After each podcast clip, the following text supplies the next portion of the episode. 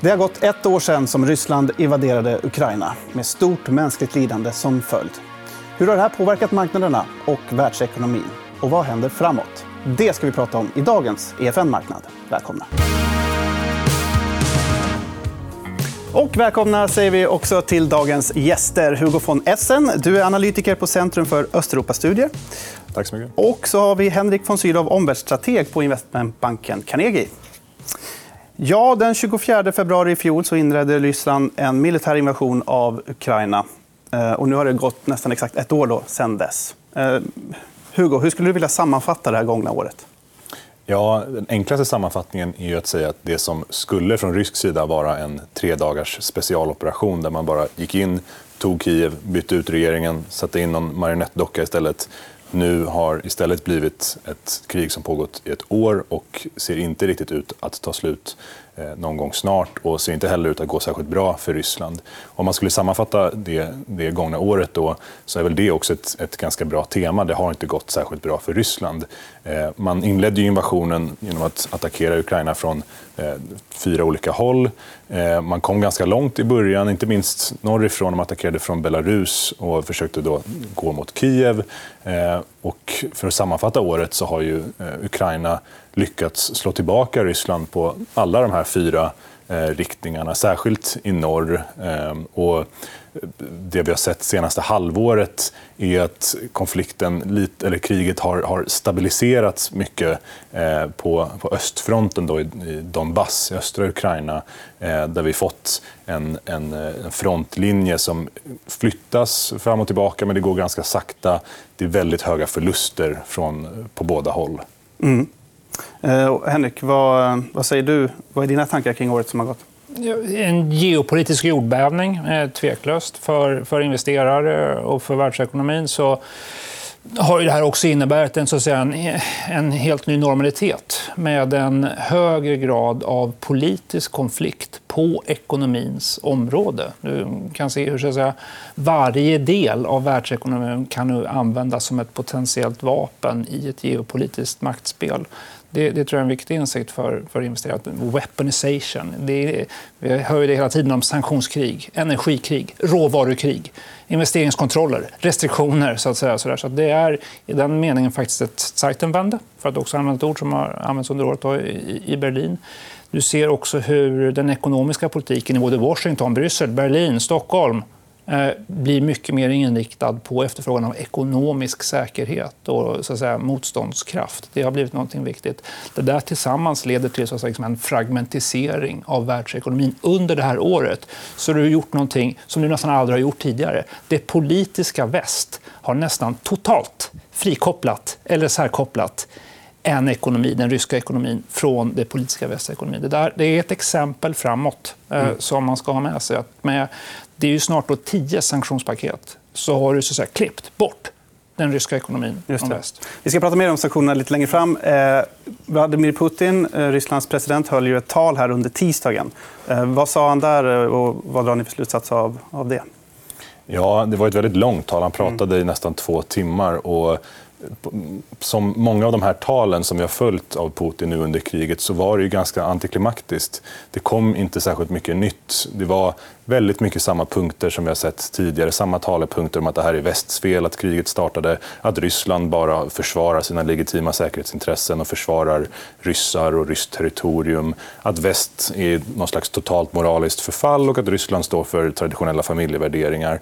Så på så sätt är det ganska torrt, eh, långtråkigt tal och det såg man ju också när man såg bilder på publiken där eh, så ser de inte särskilt engagerade ut. De applåderar när de ska vid rätt tillfälle, men annars ser de ganska uttråkade ut. Mm. Eh, det var väldigt mycket inrikespolitiskt, väldigt mycket löften om olika sociala utbetalningar till utvalda väljargrupper för att mm. maximera deras stöd. Han pratade om att höja minimilönen, om olika Eh, bidrag, olika sociala avgifter, om pension och så vidare, olika stöd till olika industrier och så där. Okay. Eh, det enda som var intressant, det som, som, har, eller det som kan få stor betydelse, det kom precis i slutet av talet eh, och när han sa att Ryssland skulle pausa eller avbryta sitt deltagande i kärnvapennedrustningsavtalet eh, START som, som är det enda kvarvarande kärnvapennedrustningsavtalet som finns mellan Ryssland och USA. Han sa inte att Ryssland lämnar det här avtalet, men han sa att man avbryter samarbetet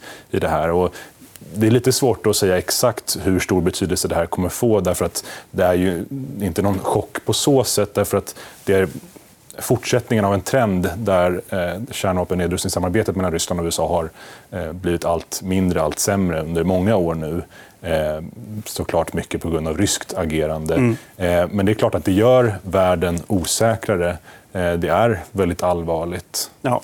Eh, Henrik, du var inne på lite hur kriget har påverkat världsekonomin eh, ur ett portfölj, portföljperspektiv. Eh, vad är viktigt att, att tänka på när man ska investera? Ja, du, du, kan väl säga det finns ju en, eh, en lite mer långsiktig trend kopplat till det här som, så att säga, som mm, Ukraina-kriget verkligen blir en katalysator för. Eh, och det är ju det att nu i ett portföljperspektiv, i ett investerarperspektiv, då kommer kartorna tillbaka. Eh, kartan gör en comeback, så att säga. Så att geografi blir en allt viktigare faktor också för investerare. Eh, och det är en stor skillnad. Vi har ju under dryga 30 års tid haft en så att säga, liksom medvind av globalisering där skillnader mellan geografier, skillnader mellan länder egentligen har krympt. Man har haft samma standards, man har haft liknande skattesystem, man har haft alltså, liksom en västerländsk investeringsmiljö på olika sätt. Nu börjar det reverseras. Mm. Att geografi blir en allt viktigare faktor, en mer materiell faktor att beakta i sin portföljstrategi. Så den, den, är viktig. Den andra är alldeles uppenbar. Då. Med kriget så kommer en ny syn på Ryssland förstås, men också en ny syn på Kina. Jätteviktigt för investerare.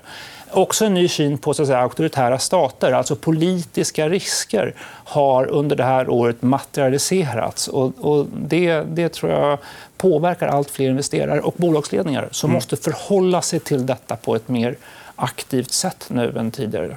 Efter invasionen så stängde ju eh, Moskvabörsen. Ryssland stängde ju börsen ja. där. Ja. Eh, vad fick det för, för konsekvenser alltså för utländska investerare? främst? Ja. De öppnar väl för inhemska? Ja, på kort sikt att du inte kan köpa och handla på, för utländska investerare då på, på Moskvabörsen. På lång sikt så gör det ju Ryssland mindre investeringsbart. Mm. Eh, det är ju ett exempel på att, att Putin har byggt över tid ett land som ingen vill investera i. Eh, det är ett, ett kvitto, ett steg på det. Det såg man i talet idag också. Om man lyssnar på det ur ett investerarperspektiv. Vem vill investera i ett land som ser ut på det sättet som är så auktoritärt och styrt? Mm. Men alltså på kort sikt, ja, du får inte handla. Det är, det är besvärligt för alla som har gjort investeringar i Ryssland förstås. Men på lång sikt, det kommer att ta mycket lång tid innan Ryssland igen är investeringsbart. Oavsett om man skulle tillåta en handel med utländska investerare på Moskvabörsen. Och så. I, I rena Rysslandsfonder så låg det ungefär 10 miljarder kronor från Sverige i februari ja. förra året. Hur mycket har det här påverkat svenska investerare? Ja, det är klart att eh, det är mycket pengar, 10 miljarder samtidigt som det är en väldigt låg andel av den totala svenska fondförmögenheten. Och bland totala svenska fondsparare så är det en försvinnande liten del. Jag såg någon uppgift om att det var ungefär 0,2 procent.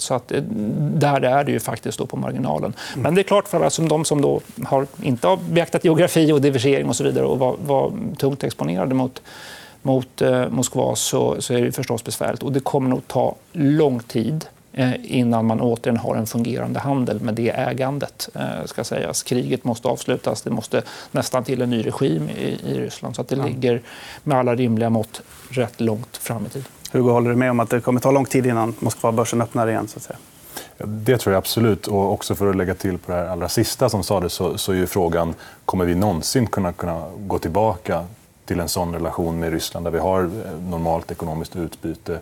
Kommer vi ens ha ett Ryssland eh, om, om 10 år eller 15 år? Eller kommer det vara många olika Ryssland? Eller kommer det vara liksom, ett totalt ödeland eller bara en, en failed state som Afghanistan?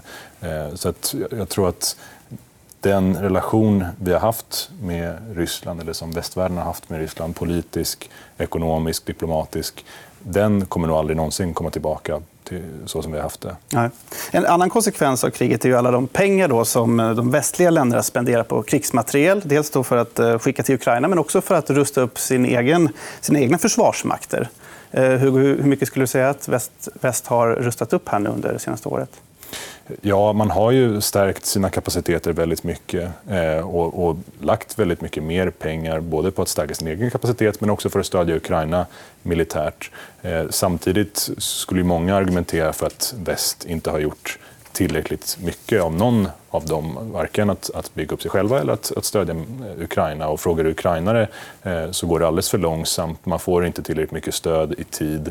Eh, och här finns det också en, en transatlantisk aspekt där USA upplever att Europa inte tar tillräckligt mycket ansvar för sin egen säkerhet, för Natos eh, gemensamma säkerhet, för, för eh, europeisk säkerhet. Och där det sprids en bild så att säga, till USA av att, av att Europa inte riktigt drar sitt strå till stacken. Mm. Vilket blir ganska farligt i ett läge där många saker indikerar att, stödet, det folkliga politiska stödet i USA för fortsatt militärt stöd till Ukraina inte kan tas för givet och kan komma att förändras, till exempel eh, efter nästa presidentval eller så, eller om vi skulle få större republikansk politisk makt i USA. Det. I det läget så blir det väldigt viktigt för Europa att visa USA att, att man är villig att spendera tillräckligt mycket pengar Eh, och ta ansvar för sin egen säkerhet. Men mycket pengar har redan lagts. Om vi kollar ur ett ekonomiskt perspektiv, även kurserna för försvarsaktier har ju gått upp eh, kraftigt. får man säga. Till exempel för Saab, som ju är verksamma inom försvarsindustrin. Mm.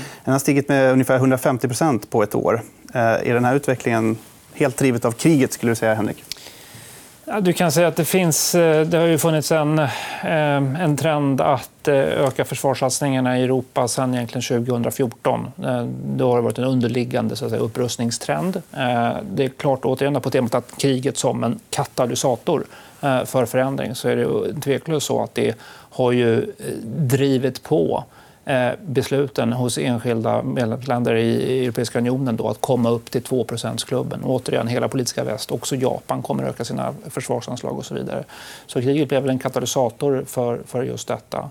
Sen är det också intressant att tittar man på vad som förklarar de här kurserna, om, om det då är så att eh, försvarssatsningar kommer att öka som andel av eh, offentliga budgetar framåt så ser vi också hur med den krigsföring som nu sker så tar ju försvarsföretagen en allt större andel av de eh, försvarsbudgetar som finns utifrån att allt mer blir faktiskt då eh, materiel och det blir mycket kringtjänster kopplat till det. ska så att säga, underhållas, det ska utbildas kopplat till de försvarsmateriel som man, som man säljer. Så att, ja, trenden har funnits sedan egentligen 2014. Den blev kraftigt accentuerad och accelererad förstås då, mm. av krigsutbrottet för ett år sedan. Har fondbolagens inställning till försvarsaktier varierat ändrat någonting? Tanke på hållbarhetspolicies och så. Inte bara fondbolag, utan du kan också säga institutionella investerare överhuvudtaget. Det, det, skulle man ju till och med kunna säga om man vill spetsa till det att eh, före den 24 februari förra året då, då fanns det en investeringsskräck hos eh, delar av eh, institutionella investerare och fondbolag i, i försvarsindustrin. Det svängde ju över en natt bokstavligt talat. Där mycket fler institutionella investerare och fondinvesterare är öppna för att nu göra dem, eller till och med uttala att försvarsindustrin är hållbar. Så att säga. Så inte alla, det, det, ska man inte säga, men det är den mycket tydliga trenden. Och eh, det har mm. varit en rätt intensiv debatt om just precis den här frågeställningen mm. Eh, det senaste året. Mm. Vi ska gå vidare och prata om sanktionerna eh, som västvärlden då har infört mot Ryssland. Hugo, hur har de fungerat? Ja, eh, sanktionerna har handlat om att eh, stoppa Rysslands förmåga att bedriva det här kriget långsiktigt. Och här är en viktig poäng att en vanlig missuppfattning om målet med sanktionerna är att det här skulle på något sätt ändra ryskt beteende. Det är ofta det som Eh, har varit mål med tidigare sanktioner i, i världspolitiken. I det här fallet skulle jag säga att, att eh, det är ganska naivt att tro att man skulle kunna ändra ryskt beteende med sanktioner. Eh, däremot så tror jag att man på lång sikt kan uppnå just det här målet att, att begränsa Rysslands förmåga att fortsätta bedriva aggression mot Ukraina och andra grannländer. Och så som det har funkat är att man har stoppat export och import till och från mellan, eller mellan Ryssland och EU av många olika varor eh, och särskilt varor som spelar stor roll för rysk ekonomi. Då. Så vi pratar till exempel om gas och olja, olika ryska energiråvaror. Mm. Vi pratar också om olika produkter som är viktiga för den ryska försvarsindustrin. Vi pratar om olika metaller, om, om guld guld och olika råvaror. Och ja, EU-länderna har ju köpt rysk gas och olja, inte minst Tyskland. Eh, men Ryssland valde ju under förra året att stänga av en gasledning. Hur påverkar det här Europa? Ja, men energifrågan har varit en eh, minst sagt het fråga, fråga på temat energikrig. Då. Det är väl också möjligen en insikt under året så att, säga, liksom att Europa har varit eh, delvis tack vare lyckliga omständigheter med faktiskt den inte helt obetydliga faktorn milt väder Eh, men Europa har varit väldigt duktiga på att göra en energiomställning, inte minst en energieffektivisering, både hos hushåll och, och industri. Och det ger ju lite hopp framåt. Det kanske finns ännu större potential att göra där med just energieffektivitet, men också hur man faktiskt då har lyckats göra sig nära nog, inte fullständigt, men nära nog oberoende av, av, av rysk energi genom att ersätta det med flytande naturgas delvis eh, solceller och delvis eh, vindkraftverk, eh, också kol ska sägas. Mm. Men det har funnits en anpassningsförmåga hos Europa mot den initiala chocken som högre oljepriser och högre gaspriser mm. medförde. Och nu är det istället eh, Kina och Indien som köper eh, ryska oljan då, kanske till ett rabatterat pris. Mm. Ehm, samtidigt som energipriserna i Europa har, ju, har ju gått upp då, eh, under året. i alla fall. Hur, hur, påverkar det här den europeiska industrins konkurrenskraft på ett globalt plan? Jag tror att energi, energipolitik kommer vara lika viktigt som penningpolitik. just med koppling till vår konkurrenskraft framåt. Sen tror jag, pratar man europeisk konkurrenskraft så påverkas den av flera andra faktorer. Bland annat det som vi pratade om tidigare att nu satsar Europas regeringar mycket mer på försvaret. Och det tar ju utrymme för det som traditionellt sett har varit konkurrenskraftsreformer att göra näringslivet mer konkurrenskraftigt, sänka bolagsskatter och så vidare. Det blir ju svårt i en miljö när du, när du måste rusta upp. Så det finns andra faktorer som mm. påverkar konkurrenskraften. Men tveklöst kommer liksom energipolitiken under överskådlig framtid i Europa att vara väldigt viktig för vår konkurrenskraft. Nästa vinter kan det bli stökigt. Såklart. Nu pratade du om det milda vädret den här vintern. Mm. Det är naturligtvis en kortsiktig eh, hjälp, men det är inte någonting som, som vi kan utgå från eh, på lite längre sikt. Utan det kommer vara otroligt viktigt med just den här energiomställningen, hur den faktiskt genomförs och lyckas. Mm. Eh, ur ett affärsmässigt eh, perspektiv, vilka västerländska länder har drabbats hårdast av kriget? Som kanske haft verksamheter i Ryssland? Och sådär? Ehm, jag skulle säga att det, det, det landet i Europa som, vars modell mest har blivit omkullkastad och utmanad det är den tyska ekonomin. Det är Tyskland som Tyskland har ju länge haft så säga, både den politiska och ekonomiska tydliga ledartröjan i Europa. Den har ju blivit utmanad då, både med det uppenbara stora beroendet av rysk energi. Vill du ta i lite grann och flytta fram blicken så kan du säga att man är också utmanad av handelsberoendet mot Kina. Så den så säga, liksom, modellen som Tyskland har blir ju testad, blir ju skakad eh, här nu. Mm. Tyskland var ju duktiga på att tidigare ge pekpinnar till andra. Nu är det inte riktigt det läget i Europa. Nej. Ehm, Hugo, vad säger du om den ekonomiska aspekten, konsekvenserna av kriget? Ja, precis som, precis som du betonade så, så, har ju många ekonomier i Europa som tidigare har haft väldigt nära relationer med Ryssland och som har varit, kan man argumentera för, naiva Eh, i synen på, på huruvida det är bra strategiskt eh, och hållbart långsiktigt att, att ha en, en, handelsrelation med Ryssland eller ha en ekonomi som bygger väldigt mycket på import av, av rysk energi.